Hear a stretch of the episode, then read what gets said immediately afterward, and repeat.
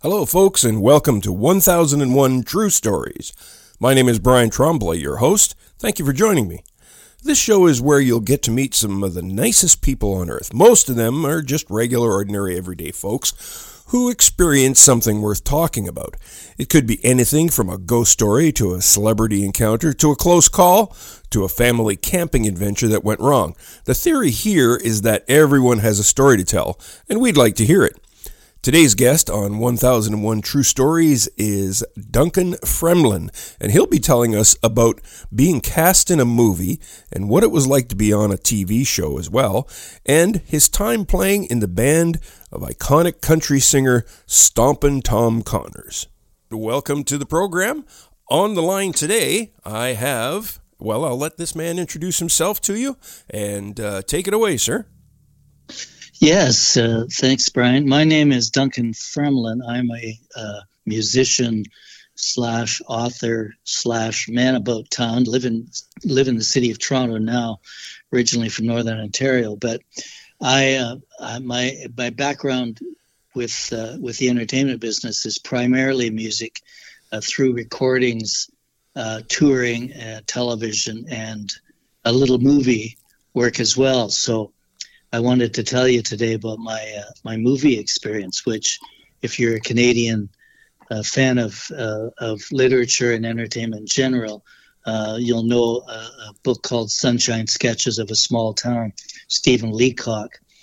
Um, so the Canadian, I don't think it was a CBC production. I think it was an independent production, but uh, they had they took it upon themselves to make a movie of this, and I'm thinking this was probably if I remember correctly, 2016, 17, somewhere in there. Mm-hmm. Um, I got a call from a friend of mine who um, he also is a musician. And he's in my band actually, and I just started performing with him uh, a couple of years before this, and I found out that uh, he had, much like myself, uh, extensive experience with TV and uh, as a result, uh, he was perhaps a bit more connected in that industry than I was. So he got an offer one day to play a role. Uh, one of these scenes in Sunshine Sketches involves a, a Salvation Army um, captain and uh, a quartet of musicians, and uh, so they wanted to put this in the in the play. It didn't actually involve performing the, the songs, but we had to look the part. so uh, they, uh, so my friend couldn't do the gig, and he said, "Would you do it for me?" And uh, now I, I, I have a bit of experience as as uh, you know just a, an extra uh, from I don't know, just from friends that I know in the business. I just by accident have been an extra in a couple of movies, which is not uh, by any stretch of the imagination uh, uh, exciting whatsoever. Uh, but I thought, oh, this is this is a more fun thing. I'll get to I'll get to go in and dress up as a Salvation Army captain or something, and and uh, look like I know what I'm doing, which is sort of exactly what happened. it was in Gravenhurst, Ontario, where the shoot was, and it was going to involve a bit of footage on land, and then they were all going to put us on the Mariposa Belle. I think the ship was. It was um, I think the era was the late 1800s, and so that we had to dress and and and I think the scene on the ship was, uh, it was all uh, period piece uh, dress and that kind of stuff. So mm-hmm. we had to be fitted for this. Uh, I'll tell you, it was a, a long, drawn out affair to just to get to the point where we were dressed up and ready to go. I had my banjo with me, so um, the, again, I didn't have to play, but they wanted me to actually have a banjo, which I was happy to do, and and so I, it basically took all day. It was a heck of a long day. It was it was cold. It was the fall, and um, a lot of waiting. As any TV movie is, is just you hurry up and wait.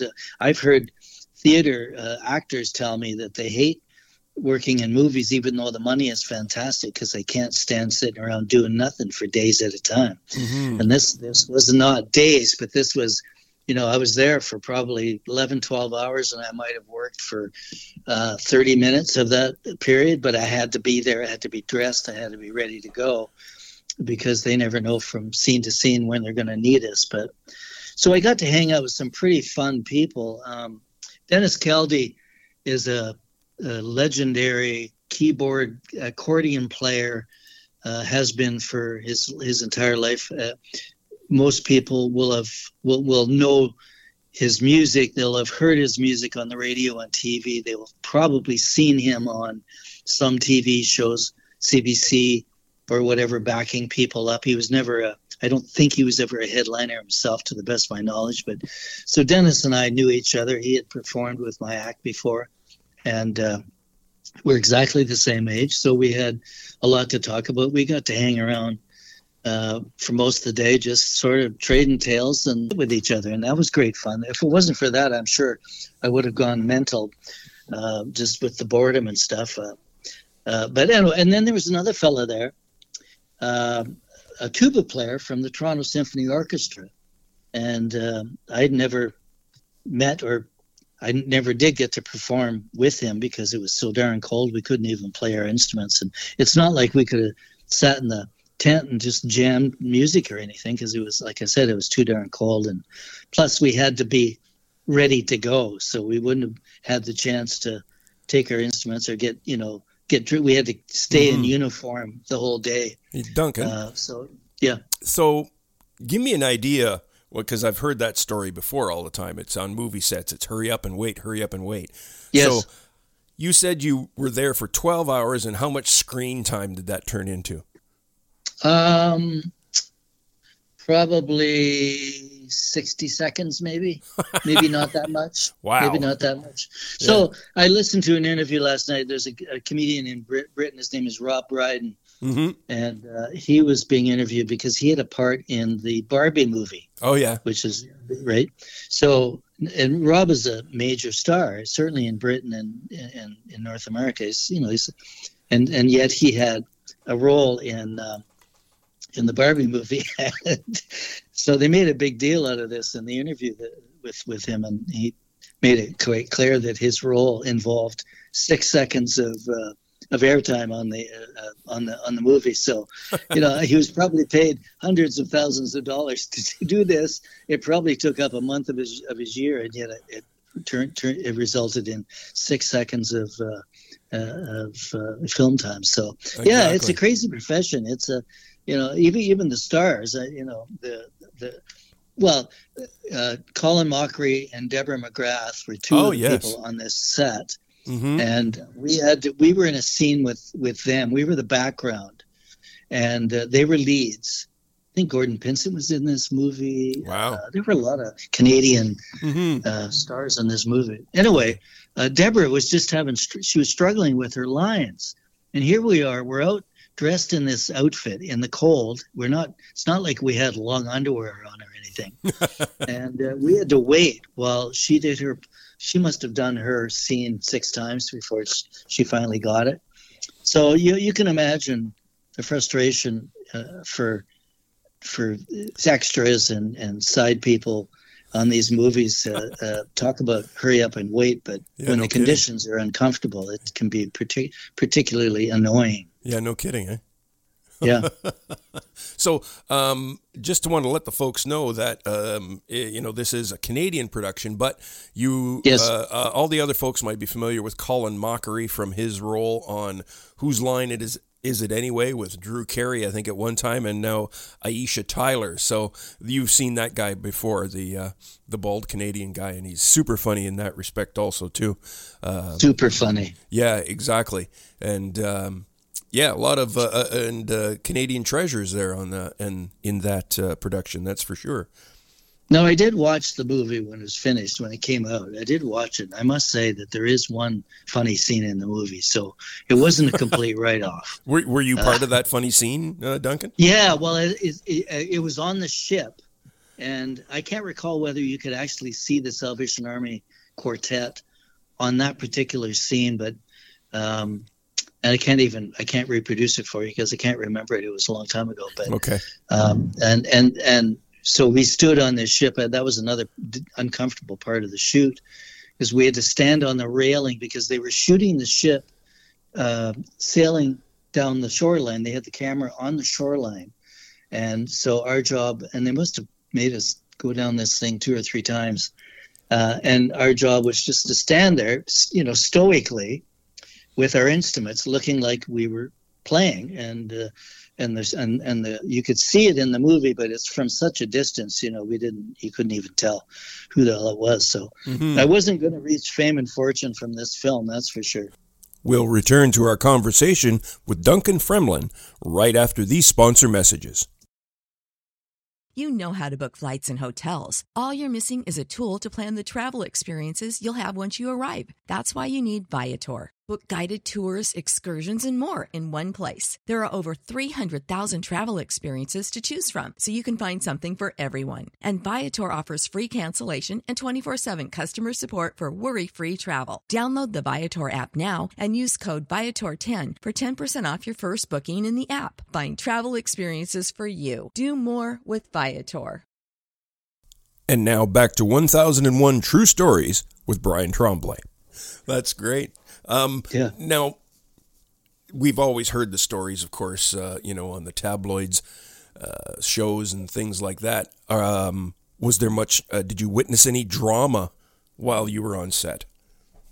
Well, only the drama was between uh, uh, Deborah McGrath and the and the director because it was frustrating. I mean, this was not a difficult scene um, in terms of, of, of lines but you know i've been i've i've done enough tv and i've done enough live shows to know that um, the most simplest of songs or the most simplest of scenes could be in some cases the most difficult. So uh, that was frustrating. And i think added to that was the the uncomfort the discomfort that we all felt because of the weather. So and i'm sure she was not happy with it but and her husband you know colin was being very patient because he was in the scene as well. Oh okay. So, but right. you know, that's that's showbiz, man. Yeah, that's the way it goes, doesn't it? Um, yeah, uh, yeah, they're always doing that. And then, other than that, um, uh, is the is the food any good on a on a movie set? Uh, the, uh, well, actually, nor- normally it's fantastic. Okay, and, and, in this case, I think it was. I, in fact, I'm trying to remember. Um, th- there was enough of it because usually there's way more than you could possibly eat. They certainly don't. They lavish the the the kitchen. They they make sure the kitchen is well stocked. In fact, I've got neighbors in where I live here. Just down, I see them fairly often, and they, that's their gig. They they caterers for movies, and uh, um, so I've seen some of their work, and it's you know it's all you know it's not this isn't quinoa or anything. This is all you know high high calorie, high protein food just to keep people going for these long shoots because sometimes these shoots last 12 14 16 hours. So yeah right. uh, that's a long day for you know for anybody for a long day to sit around doing nothing. Mm-hmm. well they, they no, we you know i have a bit of experience on tv as well. We did a christmas show on the tommy hunter show uh, cbc tv and it mm-hmm. was a huge affair. It was oh uh, millions were spent on this show it was one of the most lavish tv shows that that I've ever been on, and it was an all-day shoot, and there were dignitaries, Gordy Tapp, uh, King Ganam, um, all sorts of special guests, um, uh, you know, the cast of thousands, and and so it was a similar kind of thing where many of us would be in a particular choir scene or something, and it would take hours to shoot. Um, from different angles and whatnot, and many of these people didn't have uh, you know, some of them are elderly and they couldn't stay on their feet for very long. There was all sorts of all sorts of uh, things being thrown at the director that was making it a particularly difficult day. But right. I remember that that was maybe even though it was warm in the beautiful CBC studios with some fantastic coffee, mm-hmm. um, it was still you know that was a trying day. But again, a lot of sitting around waiting to do nothing. Uh, uh, and at least in that case, we had a feature role in the show, so it didn't feel too bad, uh, you know, having to spend a day. It turned out to be a pretty special day for us. But mm-hmm. uh, you know, uh, I guess if you're a star, it's a lot easier to be to put up with this kind of nonsense. Yeah, no kidding. Now, Duncan, I want to go to into uh, another part of your life. And yeah. that is playing for a Canadian icon. You played with him and that would be the infamous Stompin' Tom well, Connors. Yeah, and there's another wait, stand around and wait experience. Oh, really? Uh, oh, uh, Brian, it's crazy. Uh, Canada Day, 1993, uh, uh, Parliament Hill. Yeah. I don't know if you've ever been there for Canada Day. It's, I actually have. Yes, I have. Okay. You two, know that. Two times. It's hundreds of thousands of flag waving Canadians. It's a oh, fantastic yeah. event. If you're a Canadian, I hope everybody can experience that at least once. It would, is yeah, something. Everybody has to do it at least one time. I agree 100%. Yeah. So we were we were backing Tom Tom up for his performance. Uh, the, the scene is set. It's a beautiful summer, uh, cloudless day, and uh, we get there early, and they put us in the Confederation Room. Now, Confederation Room is one of the big meeting rooms in Parliament Hill itself, and um, so you can imagine it uh, a meeting table, marble table, 24 feet long, uh, you know, 40 foot ceilings. And there's Tom sitting at the end of the table. I walk in the door, he's sitting at the end of the table with his boots on the table. and there's an ash, there's an ashtray the size of a hubcap uh, on the table. And then there's a, a, a cooler, you know, not a fridge. This keep in mind, this is this is broadcast, you know, coast to coast on the CBC. Okay. This is the biggest production on Parliament Hill of the year. This is such a big deal. Oh yeah. And there's Tom sitting there in Confederation room, no smoking allowed, but he's smoking because we know why? Because he's stomping Tom. That's, that's why. right. That's right. And uh, and there's a cooler of, uh, of beer uh, sitting beside him with no ice in it because he, he likes his beer room temperature.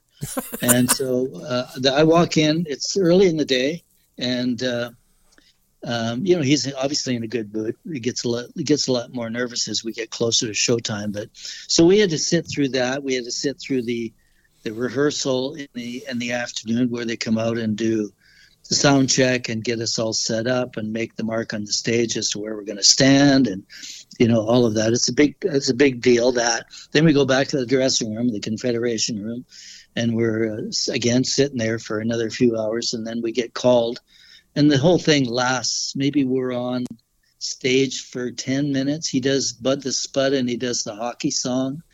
And uh, so again an entire day but you know, well worth it because look what we've got. You know, talk about a Canadian moment standing on stage uh, on July 1st playing the hockey song uh, with and Tom Connors, and to boot, the you know, here's the uh, the here's the gold, uh, the cherry on the cake. Uh-huh. 1993. Uh, I don't know if you're a huge hockey fan, but Canadian hockey fans must remember that year for one very, very good reason. Last time the Maple Leafs won the Stanley Cup? Last time a Canadian team won the Stanley Cup. oh, Cup. there you go, even better. Yeah. Okay. And maybe ever, Brian. Maybe well, ever. well, you know what you know what they say though, hey Duncan. You know what they say, right? When the, when a when an American team wins the, the Stanley Cup, right? They said, well, an American team is just from America. It was actually, you know, uh, 20, uh, 50, 60% Canadians, uh, 20% Czechs, uh, yes, yes. 10% yeah. uh, Russians. yeah. And yeah. the rest were Americans. No, you're right. In many, in many cases, uh, in many ways, we have won it since, but yeah. yes, I get your point. Yeah. But uh, anyway, talk about it. And then, and then they, uh, that afternoon, they called, they called over to Montreal from Ottawa and somebody drove the, the cup to, to Ottawa. And in the middle of the, of the hockey song, somebody wheels the uh, the wheels the cup out on a on a on a dolly with a white linen cloth on top of it, and uh, so you can see it on YouTube. It's on my YouTube channel. Okay. Uh, the show you can see the the guy and Tom was you know he was flabbergasted. He didn't know this was going to happen. He he was flabbergasted. And he, he took the cup and he held it above his head. and I was I was worried at the time because you know he had been drinking beer all afternoon. I thought I thought if he, I didn't know how heavy this thing was. I thought if he held it above his head, he just might fall over, you know. Mm-hmm. And wouldn't that be a scene? Here, here's Tom holding the cup up, and he falls over because he's had a few too many beers, and this thing is too heavy. That didn't happen, but it, it certainly crossed my mind at the time when he lifted this thing. It, it would have been a national incident. Oh, it would have been fantastic, wouldn't it? Fantastic. I got it. I love it. Well, being on the road with uh, Tom must have been uh, an adventure to say the least. Oh yeah, it's you know it's, it was hell in some ways. Oh really? Had to Oh, geez, the contract stated that one member of the band, Tom, had insomnia. He didn't sleep. Oh, okay. And so it was in the contract that one member of the band had to stay up with him all night. Oh my. Um, and you know, the first one, first time or two, it's novelty. You know, you go in, you play chess, maybe pull out the guitar, play a few tunes. You know, but still, all night, man. That's a long time. That's a lot of hours. This guy never and, slept at all. Uh, a couple of couple hours if he was lucky, and then he ate soup all day, and he he was not the healthiest guy at all. So um, how and often? Drank, and he drank from the minute he got up to the minute he went to bed. So wow. And how often yeah. did uh, you pull that duty, Duncan? Uh, I can't can't count the number of times, but it got to, it really got to the point where uh, he knew I didn't like it, and uh, I desperately find somebody else to do it, or if I was lucky uh, his wife Lena would be on the road with, with, us, and when she was there, there was none of that all night stuff. So we were off the hook oh, on those good. nights. So, eh, but still, it was uh, no, it was painful. For some guys, really liked it. You know, uh, mm-hmm. guys, guys who like to be up all night themselves, or, yeah. or guys guys that like to, uh, you know, uh, party drink beer all night, which I can't do. You know. Right. Yeah, exactly. Drinking beer and staying up all night are two formulas that will not get you to stay up all night. But hey. well, one thing you were not allowed to do, uh, uh, you certainly could never drink beer and smoke a joint or have a bowl of hash. Uh-oh. Because uh, if you were caught with one seed on a stump, one marijuana seed on a on a Stompin' Tom show, you were fired automatically. Wow. You can get as drunk as you want. You can drink whatever the hell you want. You can drink as much as you want but one marijuana seed, man, you're out of there. so, something that some of our non Canadian listeners may not know, and I do highly recommend folks that uh, if you're not from Canada, look up Stompin' Tom Connors. Uh, he will definitely entertain you, and you can see why we he was a bit of a treasure yes. for us. But he had a uh, thing that he did, and he would pull out uh, a piece of uh, plywood, I think, and put it down at the floor, and that's where he got his nickname from. Was banging his cowboy booted foot to the time on that uh, piece of wood, right, Duncan? Quarter inch plywood. Quarter inch um, plywood. Yeah, my job in the very first tour um, that I did with him, I was the tour manager, and my job eventually became one of my jobs. I had many jobs, but one of them eventually became guarding the board because at the end of a show, sometimes he forgot to pick it up when he left the stage, in ah. which case uh, uh, pe- people would rush the stage and try to grab it. Oh, so right. my my job was to protect this this thing, and uh, yeah. No, no one was ever successful grabbing it off the stage, really. Oh yeah, somebody, oh, really? but I caught them. I brought them, you know, and they, they were they were rightfully apologetic. They didn't know that yeah. you know, that Tom coveted it. They were just, you know, but uh, there was a, we got to Sudbury. Uh, we were playing Sudbury on a Sudbury Saturday night back in 1990, and a bunch yeah. of students, uh, uh, university students, came out, and they brought a piece of plywood. It was a three-quarter inch plank. The thing must have weighed, you know, 40 pounds, and they they threw that on the stage uh, for Tom to stomp on. And meanwhile, his was a little piece of, you know, quarter inch unfinished plywood. Um, his weighed nothing. And so he looked at that and he, he just started laughing. He said, What the hell am I supposed to do with that? He couldn't have picked it up if he wanted to. So, yeah, right. Um, yeah. Had he, this is what I always wondered, did, did he ever break one?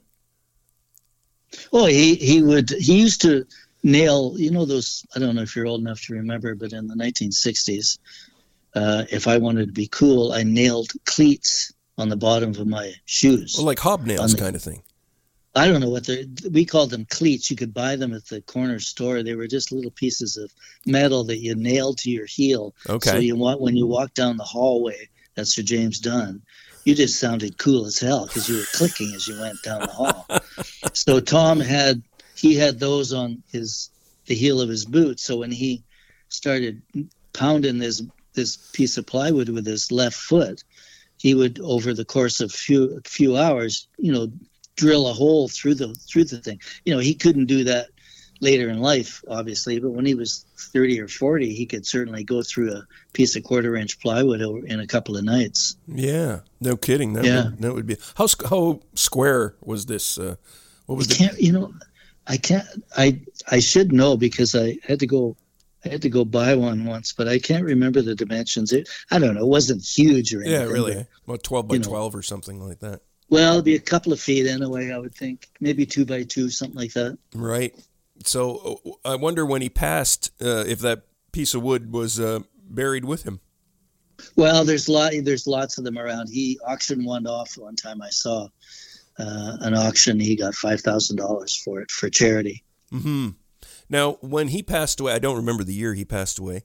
Um, or uh, 13, 2013. right, that was it. Were uh, were you there at the funeral, uh, Duncan? Yeah, yeah. I played music. Uh, I was. They had two funerals. They had one for the in for the for the uh, entourage, and I was that. You know, the RCMP was there, and the prime minister's wife, and uh, the family, and I was at that one.